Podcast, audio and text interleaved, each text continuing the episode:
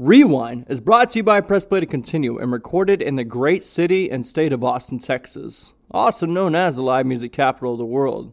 It is written, produced, and edited by me, Corey Latimer. Now, if you'd like to show your support by keeping Press Play to Continue weird, head on over to my Patreon at pressplaytocontinue slash patreon.com. I sincerely thank you for your time, your love, and your generosity you have shown me. It lets me know I'm actually going down the right path in life. Thank you. Now, on to the show.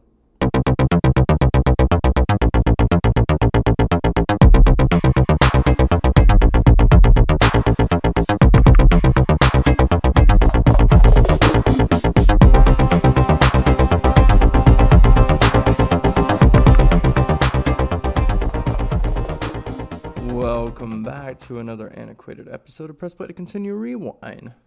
This is episode 17, and I am your host, Corey Latimer. Now, Mega Man 3, right? NES classic, one of the greatest of all time. But have you actually heard of Rockman? No? Most people haven't. Over in Japan, that's what Mega Man is actually known as Rockman. Although originally the names Mighty Kid, Knuckle Kid, and Rainbow Battle Kid were proposed, Capcom eventually settled on Rockman as Mega Man's Japanese moniker. The reason I chose Mega Man 3 for the episode 17 is quite simple actually. I uh, I enjoyed the hell out of this game when I was a child, and even now, I always find time to go back and enjoy this game. The opening theme song to Mega Man 3 will capture your attention almost immediately. Um, you know, the the slow progression and the wonder within the music is quite mysterious and nostalgic in itself, you know? Much like the whimsical nature of Legend of Zelda A Link to the Past. I put this soundtrack in the top echelon of gaming music. I think music is everything in gaming. If you have a terrible music in your, you know, in your game, I will usually stop playing it right away. I can't remember the last time I actually enjoyed a game based solely on gameplay or graphics. Sure, they are nice to have, but I think the music in a, in a game is what captures the hobbyist from the get go. In my mind, anyways. Composers Yasuki Fujita, I think I'm saying that correctly. If I'm not, please correct me if I am. And Harumi Fujita were in bed with Capcom from 1989 to 1992, all except for two and a half tracks. Yasuki composed all music and sound effects for Mega Man 3, which is pretty impressive. I mean, uh, Fujita, yes, I think I'm saying this correctly. Um, he he was just a major component within uh, the Mega Man franchise, is what I was, you know, reading up on, um, you know, through online and stuff, and from just knowledge from other podcasts I've gotten to over over time. I, that's why I'm kind of wanting to share this with you because uh, I find uh, Mega Man Three a, a pretty uh, pretty compelling game. And if you ever get a chance to play it, please do. I, I, I highly recommend it. But uh, yeah, I, I just you know, Fujita like I said, he he's just he was just the man. Um, you know, like I said, not only with Mega Man but also with Capcom alone, he used they, he was used, and he actually eventually made his own company. Um, but kind of going back to uh, Haruma Fujita, there's no relation, by the way, between the two. Uh, worked him, you know, he worked with him on the game, but after composing Needleman and Gem- Gemini Man, those were two bosses within Mega Man. Um, he created the actual stage themes for that. Or I'm sorry, she did. Sorry. Uh, and was actually forced to abandon the project due to maternal labor. So that kind of sucks, you know. That has to be tough, you know, being a woman in, in the in the working field, and um, and then you got to call it quits for a while because you know you're pregnant. Well, I mean, what can you do? but I got to hand it to him to the women out there that do that. That's pretty incredible, you know. So, you know, going back into even 1992, Yasuka actually departed from Capcom. So he started with them in 89, then departed with them in 92. Uh, so a few years under their belt loop. Um, you know, he actually formed a studio called First Circle. And actually, years later, he actually came back to Capcom. Um, they, yeah, they Capcom called him back uh, to work on actually Mega Man 10, which is another pretty solid Mega Man entry and you know into the franchise. So you can see he has such an importance within the franchise itself. You know, seeing that Capcom wanted to bring him back from Mega Man 10, that actually says a lot about his work ethic and creativity. To describe Mega Man 3 in a few short words, I hate it and I actually love it. Quite the conflicting emotion, wouldn't you say? I mean, I know it is. Uh, the reason is, uh, you know, it's actually pretty simple. It's extremely tough on the weak-minded. I myself am the complete opposite to that. Uh, I think, especially within the past few years, I've, I've definitely grown, have grown and accustomed to be more determined and more driven, which is thought I thought I never I never would, would ever get to this point in my life, but I'm very thankful that I have.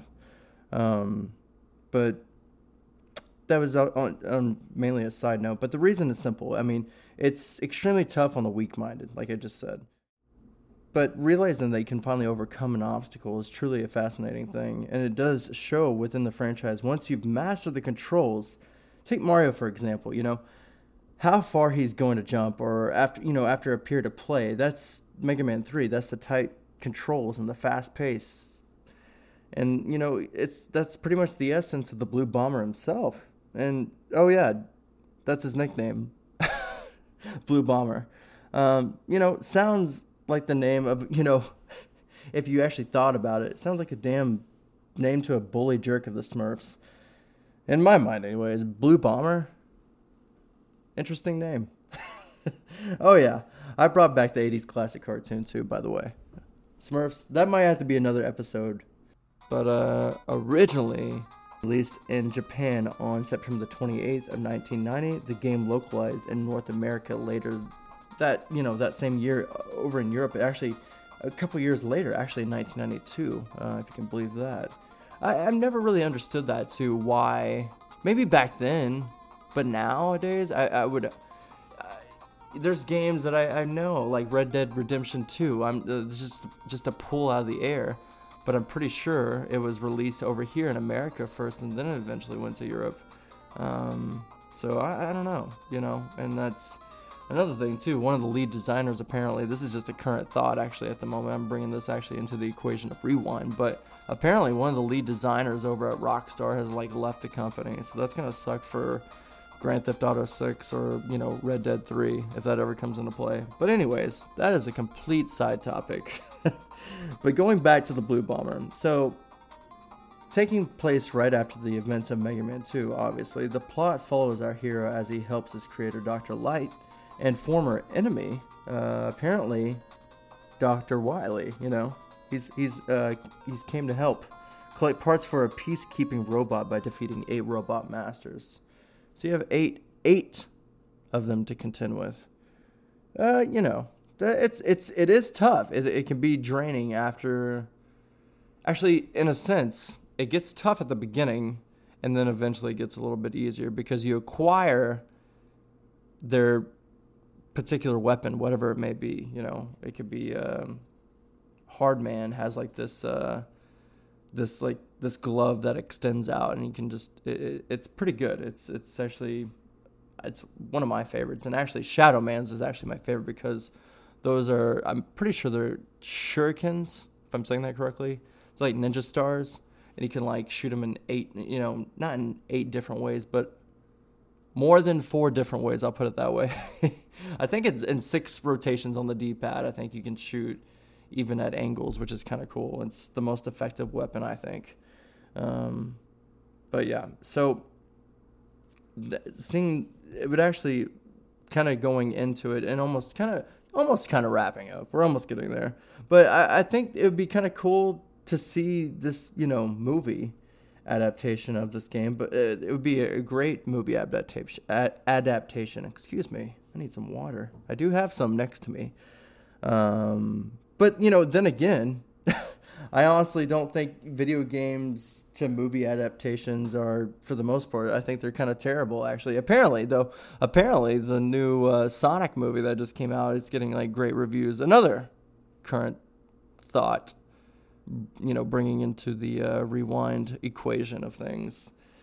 But um, yeah, I just think overall, in general speaking, uh, it's just terrible. Like for instance, uh, I don't know if if you I I think I saw bits and parts of this, but Super Mario, the movie, actually the Super Mario movie. um, ugh, I've heard it's not great, but teach his own, I guess, right? Um, so yeah, there's there's actually been critics. I myself am one when it comes to movie adaptations, apparently. but there's been critics that have judged Mega Man 3 to be excessively difficult. Uh, GamePro affiliate McKinley Noble comically proclaims that actions such as pulling teeth, lifting a car over your head, or performing even open heart surgery uh, are all significantly easier than beating Mega Man 3. I find it to be moderately hard, but I, you know, I digress. Your jumps can and shall be precise in order to achieve ultimate Blue Bomber status. You, you got to. That's the only way to overcome the obstacles within, you know, each uh, stage. And you know, another thing, don't forget that that Tiger Electronics, if you remember that, uh, you know, wanting to be in an uh, you know, they wanted to be like on the action as well. Within they uh, they developed a Mega Man game in a sense, but these Tiger, Tiger Electronic, um, terrible, absolutely terrible. Uh, it's just, uh, I don't. It's like a damn crap factory, you know. I you know, and it's said to be a video game system. I don't think so. I don't think so. But they pass it off as one. It's like a, a twenty dollar gimmick you can take on the road uh, to, I guess, replace the much needed Game Boy fascination that was back in the day. Um, you know, not every kid unfortunately had a Game Boy or, you know, couldn't afford one. So this was the best option at the time. You know, I'm not saying it was necessarily bad, you know, to, for eight year olds and under. Uh, I got some enjoyment out of it.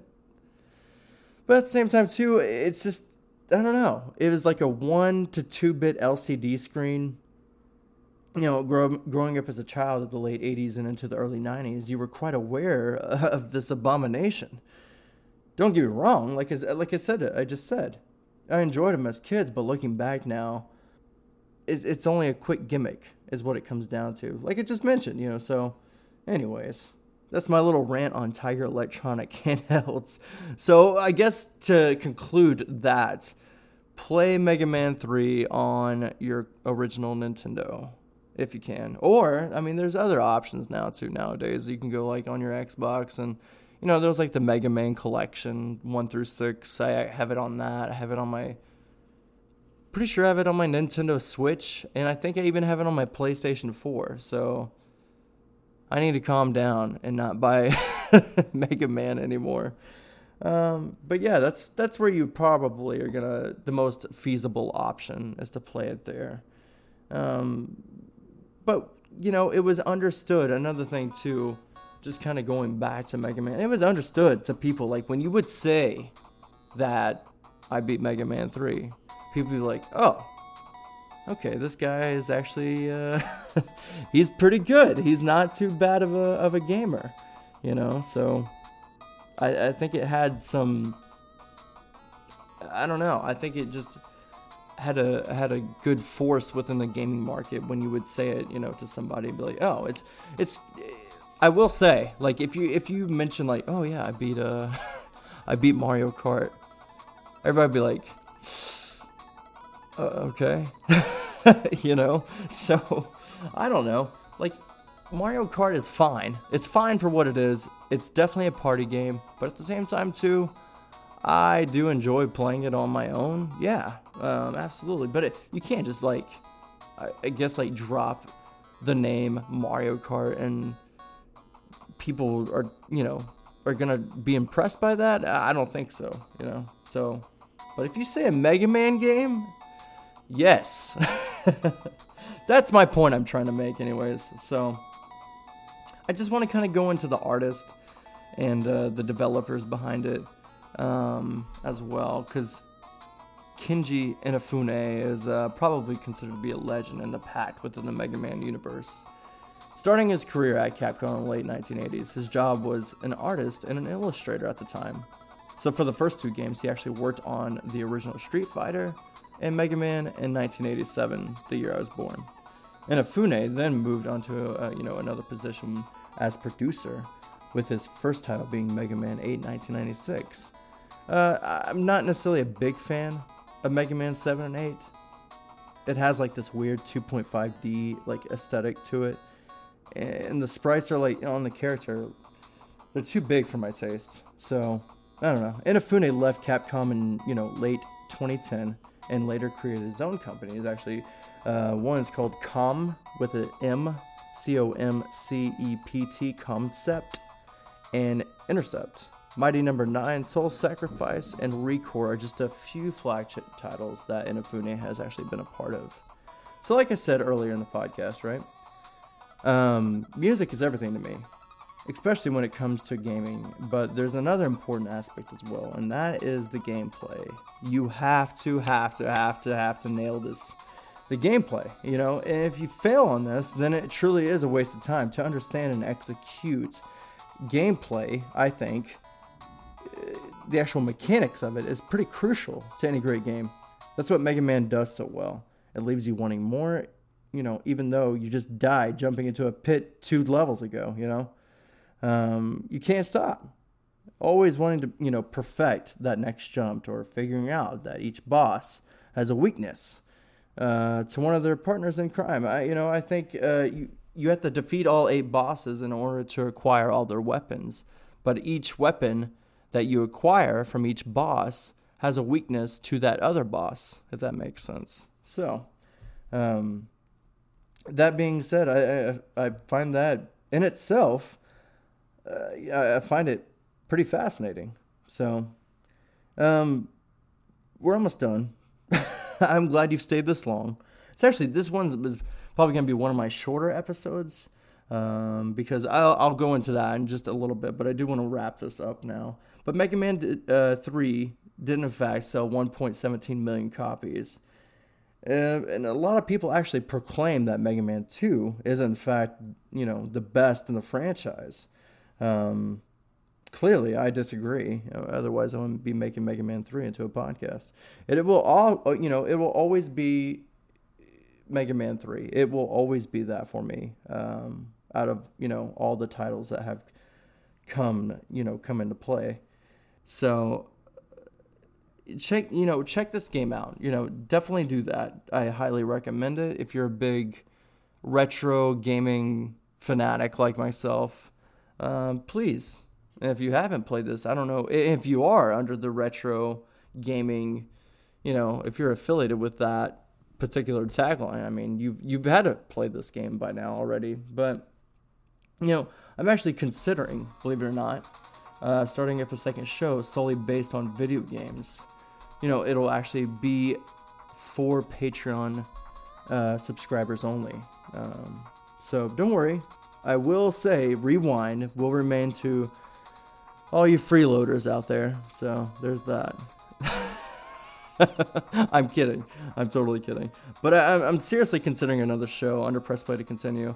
So stay tuned, uh, you know, for more details on on that. And as you know, I'm trying to work on my particular analytical mind and trying to overcome that and over analyzing things. So, but oh yeah, I am. I'm also will be uploading a let's play I, I want to say that as well. I will be uploading a Let's Play of this, actually, this game, Mega Man 3, soon. So you can see me getting my ass handed to me.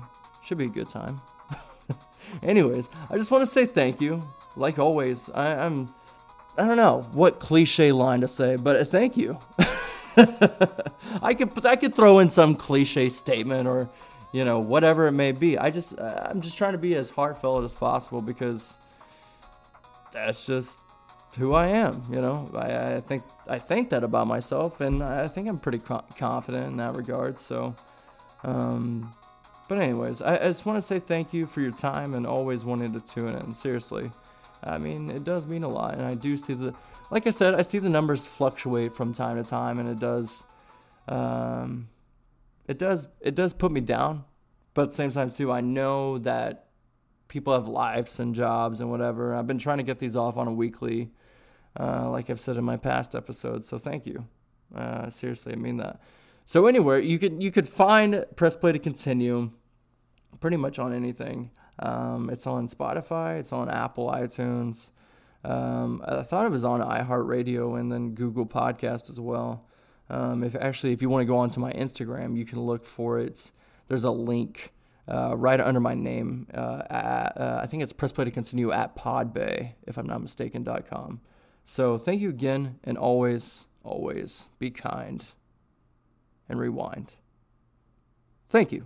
Rewind as a product of Press Play to Continue. The show is produced by me, Corey Latimer. You can find me on Instagram at Corey with an EY and my Snapchat, C O R E underscore L A T I 028. As you know, all things Press Play to Continue are fan funded on Patreon at patreon.com slash Press Play to Continue.